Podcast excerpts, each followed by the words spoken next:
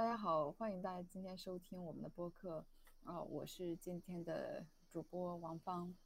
呃，我们今天的讨论是基于一本书，叫做《复活的奥菲利亚》。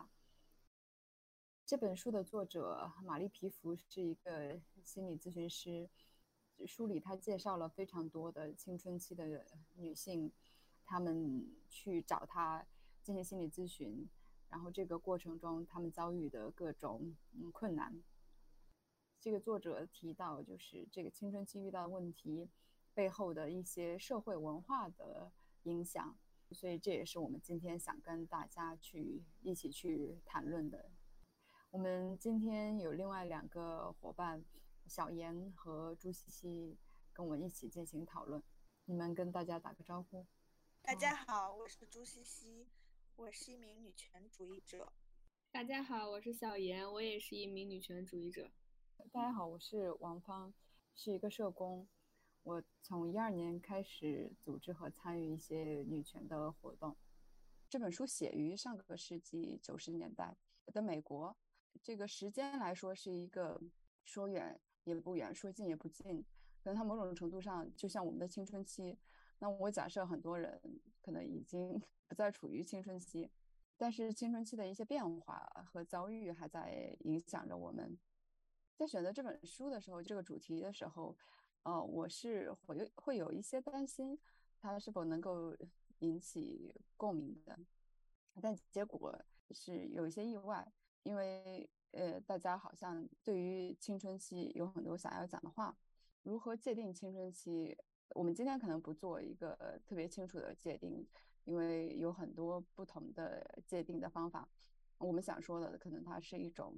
心理的状态。你可以根据自己的理解去界定你的青春期。书里就提到，其实很多女性，呃，小时候都是充满活力、生机，就是生活可能没有太多的拘束，对这个世界是充满好奇、征服欲的。但是进入青春期之后，这些好奇和征服欲好像突然消失了。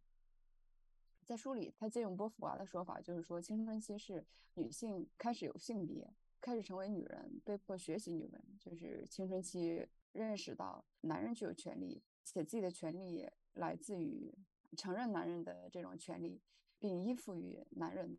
这是青春期的开始。我们今天当然去希望更多的讲女性进入青春期到底有什么样的变化，呃，为什么会有这些变变化？小严和西西。我们就从这里开始吧。你们可以结合你们自己的处境，可能自己的青春期来讲。哦，我在看这本书的时候，其实有很多地方是能够联系到自己的一些经历的。比如说，他说青春期的女孩身体开始发育，这个时期呢，大家会特别关注自己的身体，尤其是胸部，还有比如说屁股也会变大。然后很多女孩从这个时候开始就是节食。会过度减肥，然后会患上厌食症或者贪食症等等。然后另一个方面就是对于自己和家庭和同辈之间的关系有很大的改变，就是因为这个时期很多人是很希望能够独立，寻找自己在社会中的一个独立的地位，所以会有意的疏远父母。那这个过程中，也也就是所谓的叛逆期。但是就是通过这本书。我觉得我对叛逆期可能又有了一个新的看法，就是说它其实是有积极的一面的。在中国，好像大家都会把这个青春期叛逆的孩子当做一个问题去看待，而在这本书中，呃，作者提供了另一个角度，就是在美国这样一个崇尚个人主义、崇尚独立自主的社会文化的背景下，其实大家呃对于青少年，包括女孩，非常叛逆。去哪儿也不告诉父母的这些行为，就有的有的时候甚至是会会会赞赏的，就是别人会很高兴的，呃，告诉你说啊，你的女儿跟你多么不同，她多么的独立，这是一件好事。作者提供了这样的一个不同的角度去看待这个问题。小袁提到是说，这个青春期的外貌的变化，第二性征的出现，就是可能胸部的发育，可能还有月经，这些对于我们来说都是好像需要。需要去了解和适应的，在此之前，很很少有人去跟我们去讲这些，我们可能不不会有一个时间去准备进入青春期。对我来说，呃，青春期好像是一个神秘的，就是说就不知道什么时间，就好像突然就进入了青春期，就是身体的变化以及人际关系也在变化。青春期会出现很多的嗯同辈的压力，就是好像有很多的小群体，包括可能人际关系的变化是对我来说，比如说好像有突然有一天，我跟我弟就不在一起玩了。更多时候呢，就是也受到这种同辈同辈群体之间的这个压力，希望希望更多的去融入同辈群体，有时候自己可能也不完全认认同。同辈群体的一些行为，这这个中间又会有一些挣扎和矛盾，但是你很少能够讲出自己在那个时期的心里的一些挣扎和矛盾。当我回忆我的青春期的时候，它好像是一段比较压抑的、灰暗的时期，自己很孤独。就我也有朋友，但是好像那些朋友并不是完全是深入交流的朋友，所以就是会感觉还是特别孤独。就是从我自己来讲的话，如果是在青春期以前，我会把它觉得是在上初中以前吧。青春期就是说，嗯，父母对你的要求和在青春期是不一样的。小时候，我，嗯，就是跟院子里的男生和女生可能赤着膊去蹦床啊，都没有没有什么关系。就是你表现的非常开朗，不怕生，是是一个优点。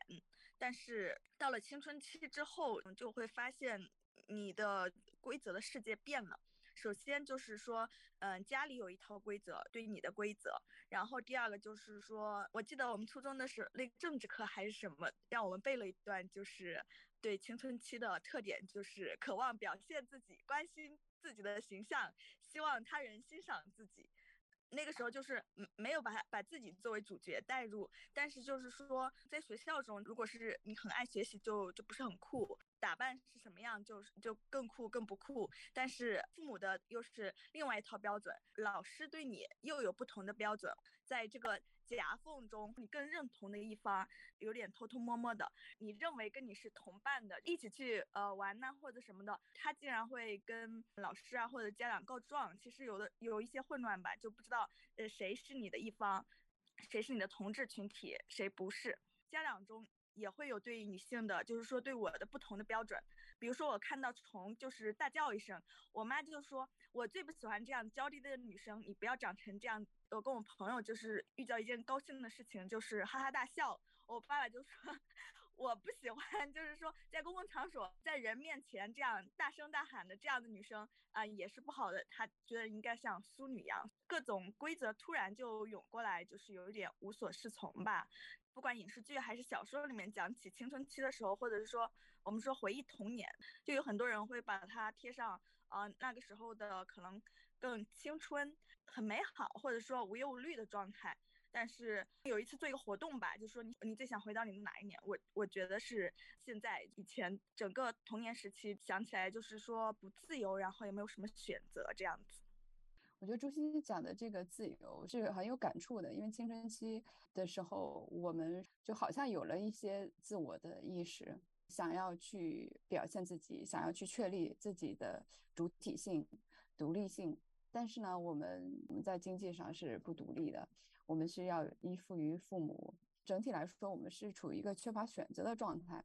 缺乏选择是指我们可能无法选择我们的父母，甚至我们都无法选择我们自己的同学。那我们的朋友呢，很多时候也都来自于我们的同学。我们可能也是无法选择我们的朋友的。就我们在想要寻求独立、想要寻求自我的阶段。但是我们又处于一种缺乏选择的状态，就是多重的价值标准。其实想到了，就是呃，因为这本书它主要讲了美国九十年代的时候毒品、酒精泛滥，然后性文化也是非常的，是一种非常健康的性文化，然后在当时非常流行，就是青春期女孩都会彼此竞争，谁。谁有没有过性生活？但是在中国，我就是我是九四年出生的，我记得的是我们的青春期，其实相对来说还是在一个比较保守的时代，大众文化其实也是受到了严格的审查，呃，我们那个时候可能会流行 S.H.E 啊，啊，包括最近火起来的王心凌啊，不会有特别出格的男女明星。如果有的话，就等家长都会把他们骂死，就不会让你去去去看那些东西。我们生活的一个时代的背景可能和呃这本书里说到的有些地方是不一样的，但是呃说到了。那个青春期女孩的不自由，然后就又有很多相似点。青春期是一个非常容易被这个社会性别文化影响的一个时期，就很多女孩在青春期以后开始变得所谓的女性化，开始关注自己的身材，然后化妆打扮，嗯，包括就是你和你的同伴在一起的时候谈论的都是这些东西的时候，你好像没有办法就是摆脱它的影响。如果你想做一个。不化妆、认真学习，然后很听父母话的这样的一个人，你大概率会被这个同同伴排挤。所以我觉得这这一点是，也是我们今天就是要讨论的一个主题，就是女性的真我和假我。就是进入青春期以后，我们到底在哪些方面、哪种程度上被这样的社会文化所影响？然后我们又有没有对自我的定位、自我的价值上出现过困惑？以及这些青春期时期的问题有没有就是对我们现在的人生有影响？嗯，因为小妍讲到女性开始对外貌的关注，我想问的就是说，贾岩和朱茜茜，我们长这么大，什么时候可能是最关注自己的外貌的？对我来说，可能就是初中的时候是一个阶段，注重自己的外貌。那另外一个可能就是呃，大学快要毕业的时候。就一度觉得是因为想要进入职场，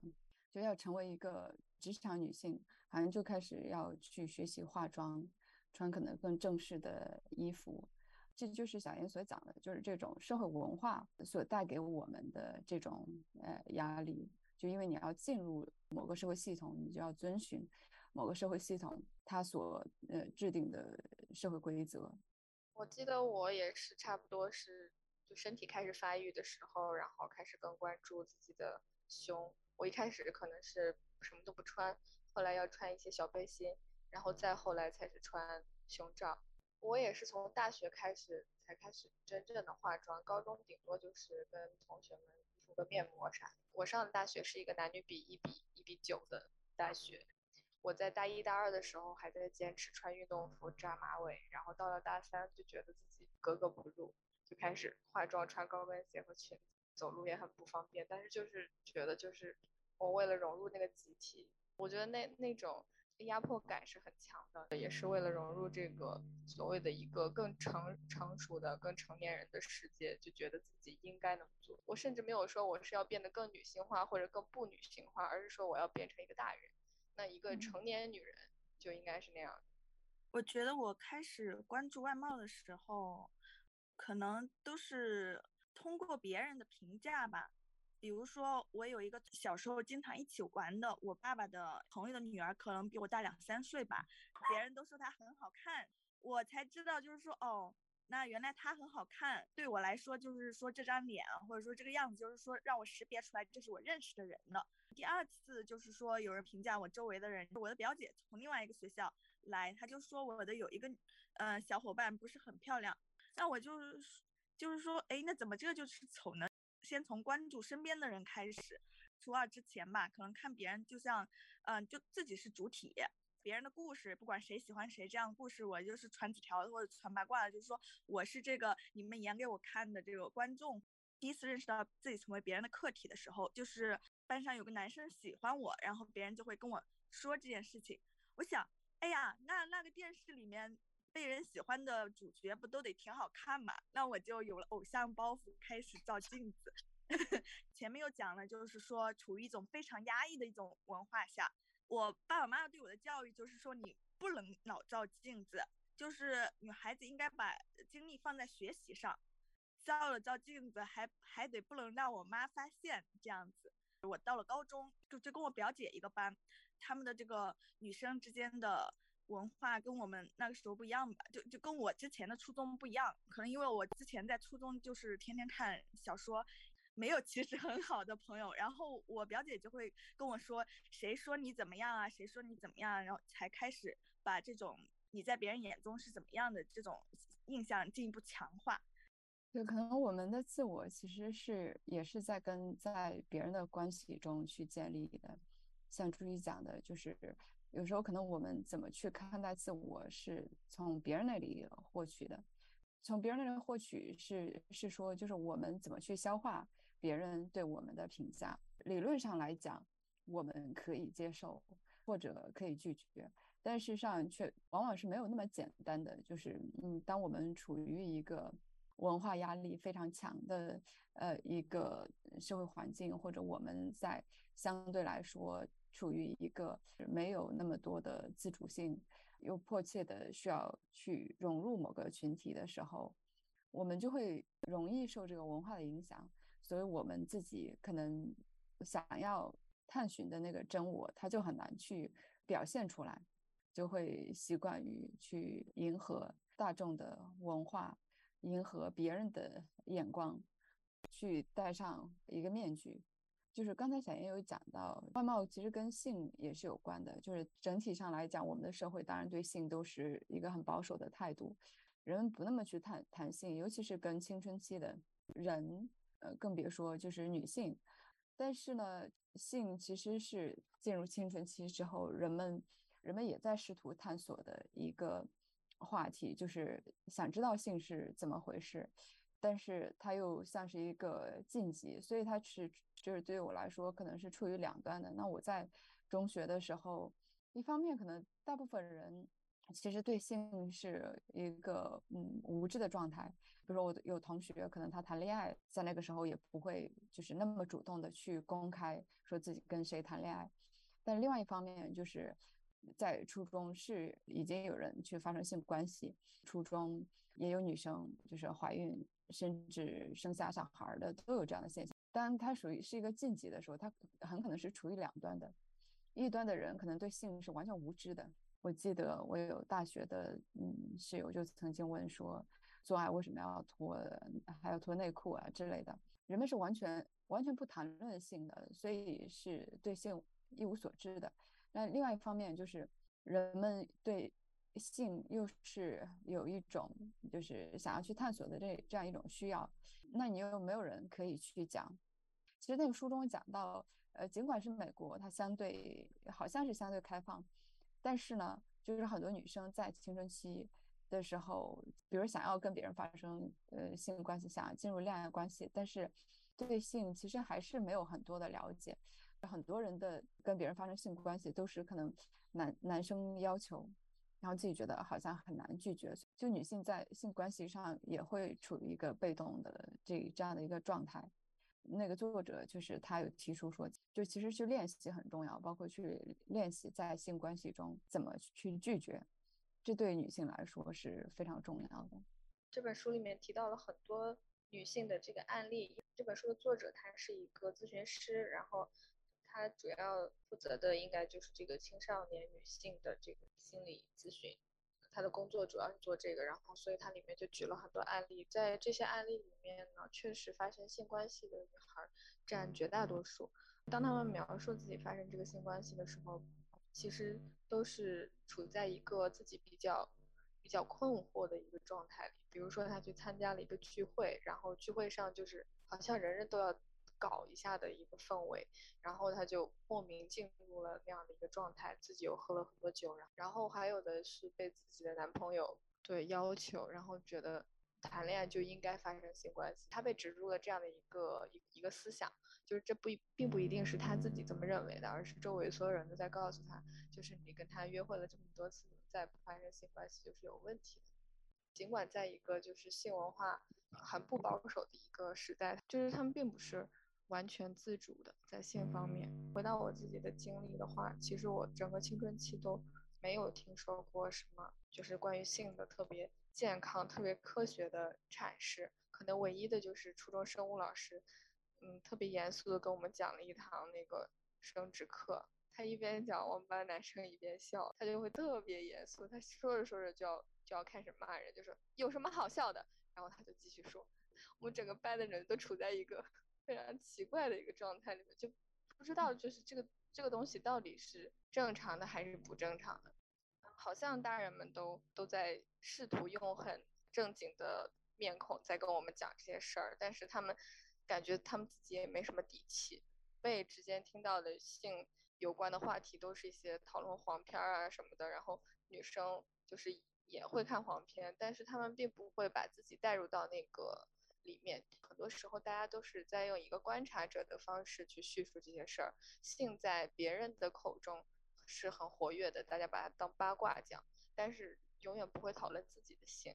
我记得我上高中的时候，学校发生了一个非常恶劣的事情，就是有一对情侣在学校的那个地下停车场做爱，然后被别人偷拍了下来，然后那个偷拍的男生还把这个视频上传到了学校的贴吧。之后那个当事女生就他遭受了一种集体的暴力，我我不知道有没有人就是直接对他就是骂他是荡妇或者是这种类似的羞辱，但是但是所有人都会知道。这个视频里的人是他，我那种压力就是非常可怕。他后来好像也从我们学校转走了。这种事情发生在男生和发生在女生身上的这个后果是非常不一样的。呃，另一个案例是我的当时认识的一个朋友，就是我们建立了就是比较稳固的关系以，后他突然有一天跟我说他堕过胎，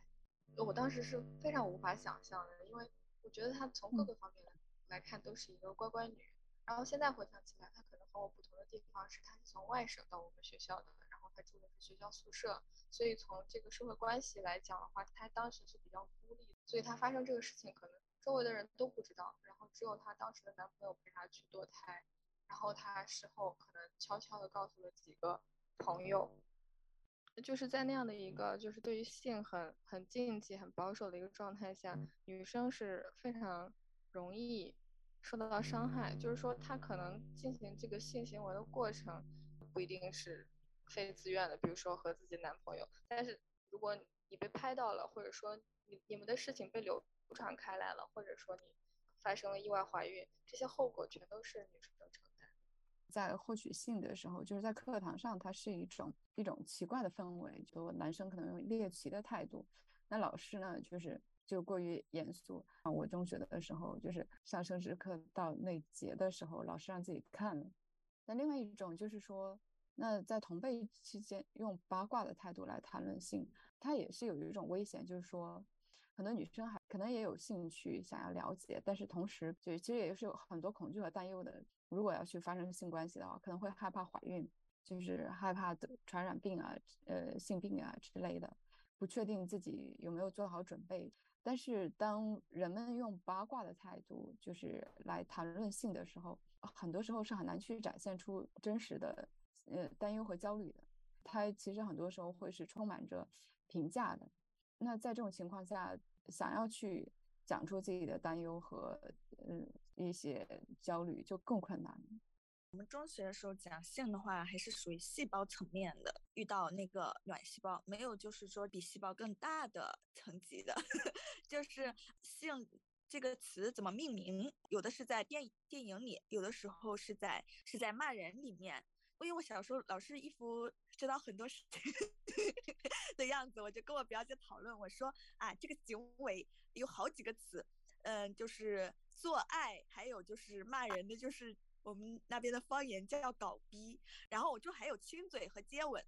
它同一件事，但是有四个名字。是我高中的时候，有很多男生不是比中指吗？我也会比中指。我觉得就是如果像男生那样粗鲁的话，像他们一样自由，挺酷的。有个很爹味的男生就一脸怜悯的看着我，他说：“你知道他的意思吗？”然后我说：“我知道啊，就是操的意思。”但是其实我就听了很多年“操”这个词，我不知道它是代表强奸的意思。初中到高中的时候，模仿了很多男生骂人的词，但是我不知道它是有这种性暴力的意味。就我还想分享一个，发生性行为就是女生面临的一些风险，要自己承担，怎么拒绝的问题。我发现对我来说，在很长的这个异性恋生活中，我认为，嗯，拒绝对我都不是一个难事情，因为就是它是一个底线。拒绝一个性要求，它有两个理由。第一个是，就是说像我妈妈那样的教育的贞洁观，或者说处女情节观，这个理由就是是站不住脚的。对我来说，我自诩为看了很多国外的名著和电影，我就觉得这是一个封建落后的事情，但是另外一个就是呃潜在的安全和健康风险，它是一个危险性行为的话，就是不管是谁，这这就是底线。但是这个也带来了对我带来了就是说另外一个缺失，呃，如何去理解性自主性？呃，我觉得我想跟我妈妈他们不一样，我认为我要是一个开放的进步女性，但就是说那遇到这个性你识别不出它的危险的时候，那怎么拒绝？我遇到的性骚扰，呃，来自女性，因为那个时候我就懵了，这也不会得病，也不会怀孕，对我好像是没有害的，我有什么理由拒绝了这样的行为？可能发生了很多次。有我的一个朋友就跟我说，嗯，为什么这个事情发生在别人身上的时候，你能很直接的把它定义成，嗯，性骚扰，但是你不会把就是说你刚才叙述的这个女生对你做做的事情叙述为呃性骚扰？这个事情对我冲击很大。性自主到底是什么？比如说个人的边界、个人的意愿，还有就是说由谁来定义你们是不是有发生性行为，或者是说谁来定义你们的关系？在那种贞洁观和安全、健康的风险之外，这个性意愿的问题对我来说就是盲区了。青春期的女孩所面临的究竟是怎么样的一个社会环境？当然，这本书里可能是讲的是美国的上个世纪九十年代的社会环境。就是我们有没有什么独特的文化环境或者背景？作者他是他的青春期可能是在七十年代，他又生活在一个小镇上，他觉得是一个很安安全的一个社区，他晚上还可以自己一个人外出，呃，大人都不会担心。但是到了九十年代，找他咨询的这些女孩，她们生活在一个非常混乱的环境里，比如说周围的同学都都酗酒、吸毒，发生性关系可能也是比较随意的。他们对于这个性传播疾病、艾滋病还有怀孕的知识可能都不是那么充分。我记得有一个案例里面，一正在怀孕的女生，甚至不知道是怎么怀孕，她以为口交才能怀孕。看到的时候觉得很震惊。大家对于这个性知识的匮乏，可能在和在中国是是一样的。还有他有提到，在美国九十年代，每四个妇女中就有一个遭受过强奸。嗯，在中国，我们可能缺乏相关的数据。通过 Me Too 运动，我们也确实看到了很多女性遭受了性侵或者是性骚扰，在此之前都是没有办法讲出来的。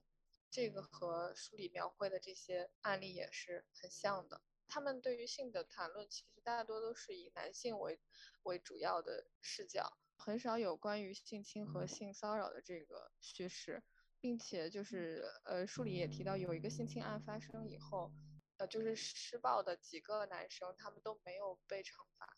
并且在他们的社区里，大家都认为没什么，甚至在有些地方，他们还受到了英雄般的欢迎。大家对于强奸犯是很包容的，大家都觉得一个女孩很晚了，然后在外面喝酒，或者是单独和男生出去，或者是甚至是你去参加了这样的一个 party，就是暗示了要去进行性行为的。呃，当时美国的女孩和我这一代的，甚至是现在的，就是中国的青春期的女孩，可能都是很相似的。就是你可以对性说 yes，但是不能说 no。你如果真的遭遇了一些不好的事情，得到的支持也会非常少。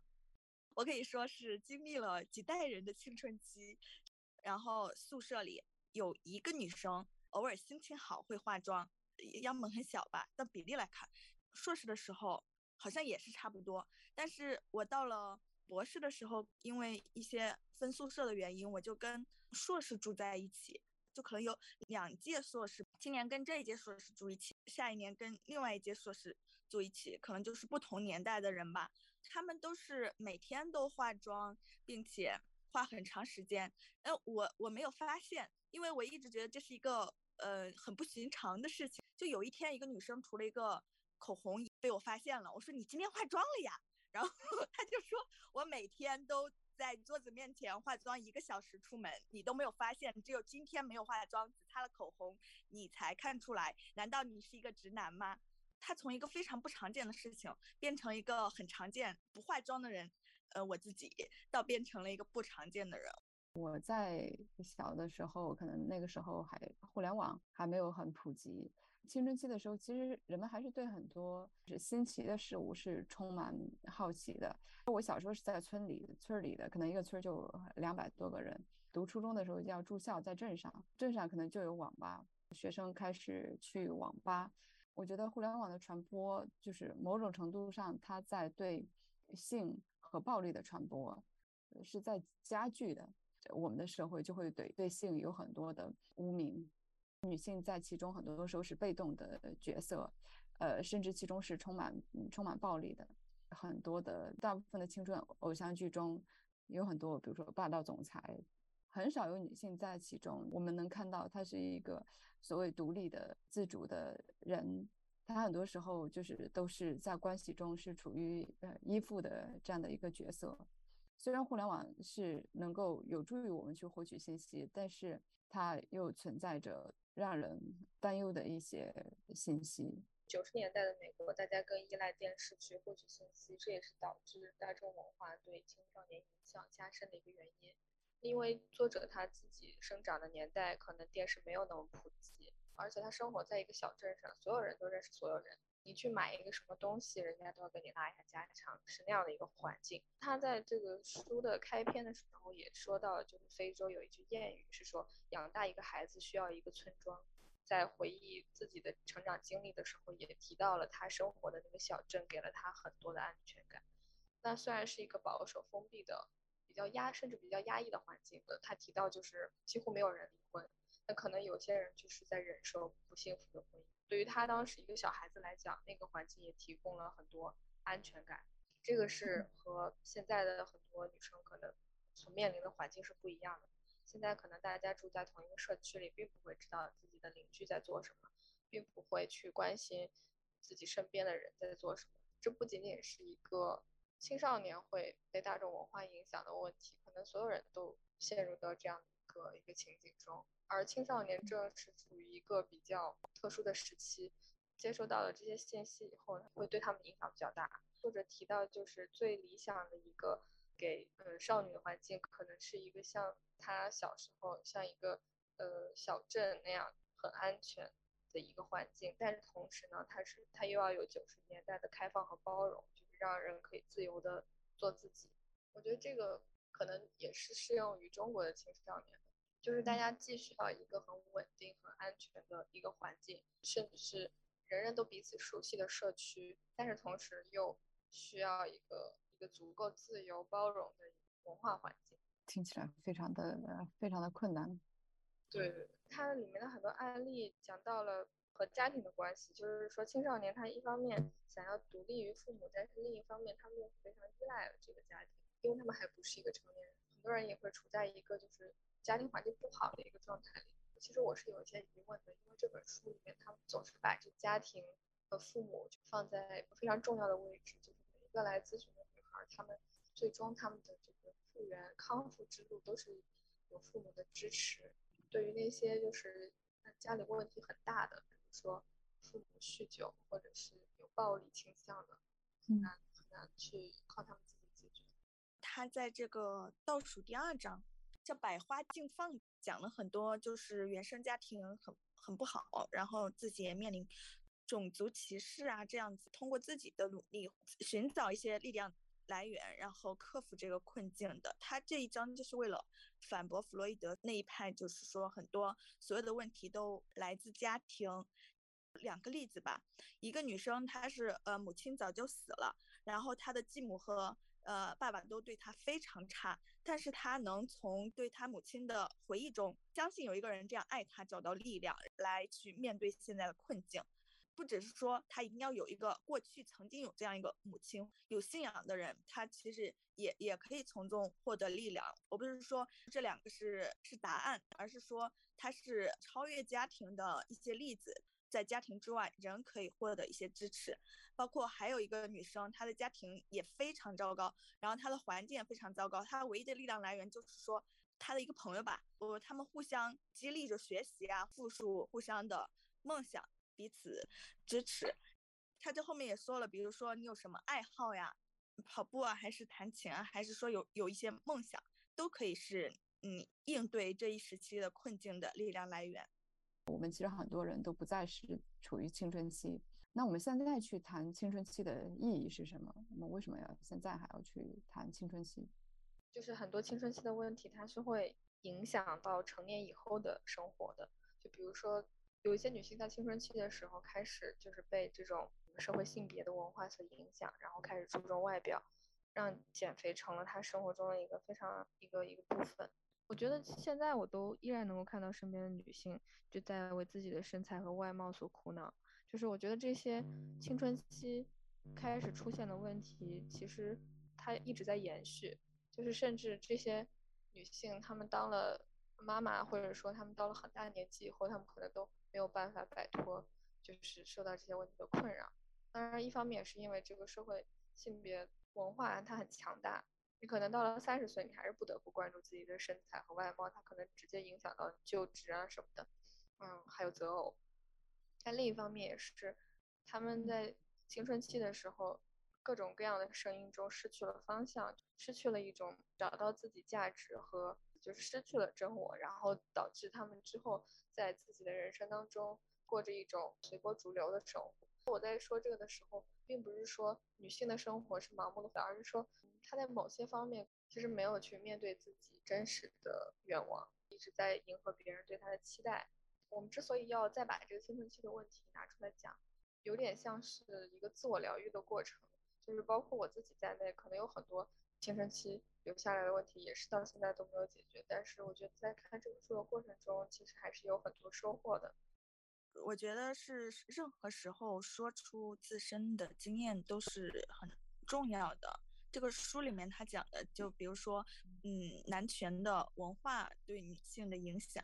其实我们不是每天呵呵 经常都在说嘛，就关注性别议题。但他如果是说没有，就是我们通过自己和别人的这种生命故事来提出他是怎么影响人的，好像就是他就很空洞，他就是影响了呃这么多每个生活在其中的人，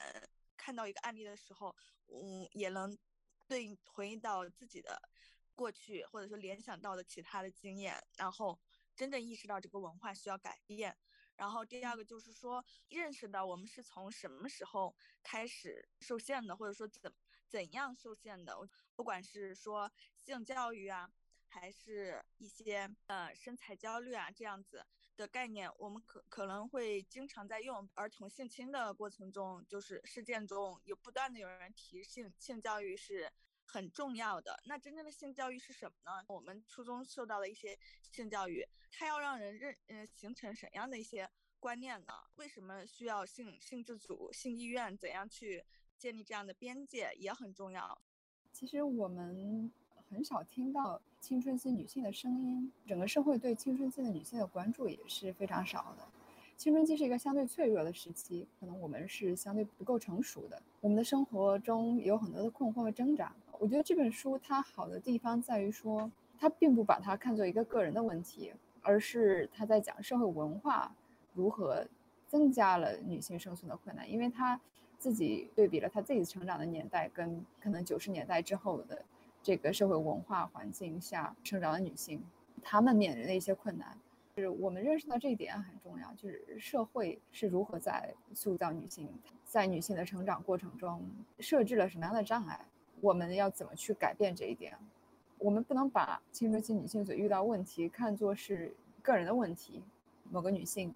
她到了青春期，她突然的变化，个人的叛逆，而是就是她跟这个社会文化是有关系的。什么样的文化影响女性在青春期的成长，引起什么样的社会问题？这是我们需要去讨论的。希望我们就是讨论这个青春期，在回忆就是。嗯，以前的一些年龄段的时候，不会再给他加上一些滤镜，比如说，就是很刻板印象的青春就是已经失去的，童年就是无忧无虑的。我觉得也会也能更加平等的对待人生中的各个阶段。还有一个我觉得重要就是要改变文化，但我觉得我们不只是身处其中，我们把自己作为文化的受害者就够了。我们现在也是文化的组成部分。我觉得最重要的是。怎么给对方支持吧？我有一个朋友说的就是说，与其你跟他说啊，你这个是迎合什么文化，你不应该减肥还是什么，不如多夸一夸他。我们那个室友就是经常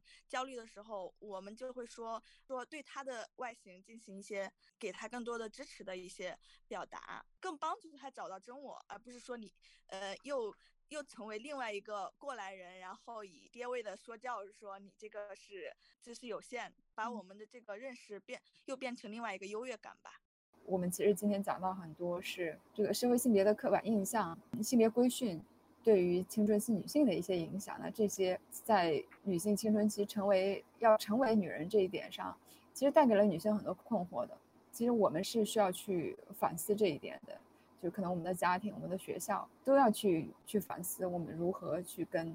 女性去相处，我们如何不进入传统的性性别的刻板印象，如何去打破这一点，当然是有很多困难，但是我觉得非常重要的是，不再归咎于这只是个人的问题，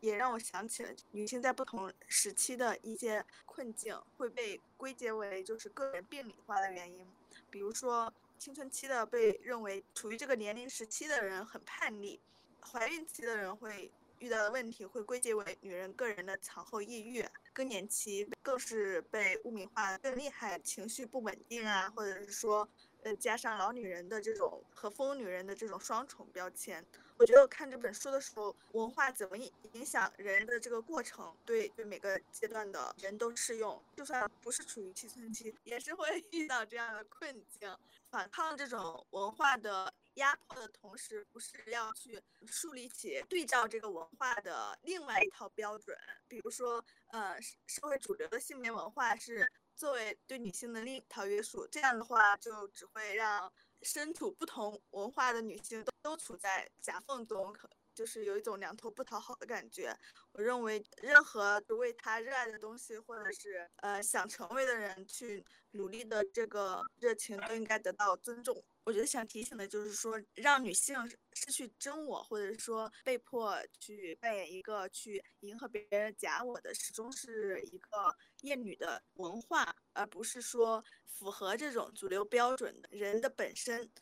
嗯，这本书给我最深刻的印象就是说，他讲在这些冲突中获取外部支持的一些重要性。因为青春期的时候，由于种种原因。我们很少在那个时期去讲述我们的困惑、我们的挣扎，但是如果我们过了这个时期，我们也还是不去讲，那就那个青春期就始终处于一种好像神秘的状态。但是有很多人都有很多挣扎和困惑，比如说我自己在在此之前是觉得，就是它确实过去了，但是我还是去觉得我的青春期是一个相对压抑的状态。但是我现在现在就看那本书以及听大家的讲述，就会觉得可能我不完全是孤独的，所以就是这种讲述有一个安全的场所，就让大家去讲出来的时候，呃，我觉得人们之间就会能够更容易建立互相理解和嗯支持。今天的播客就到这里，谢谢大家的收听，拜拜，拜拜，希望大家都能做自己的真我。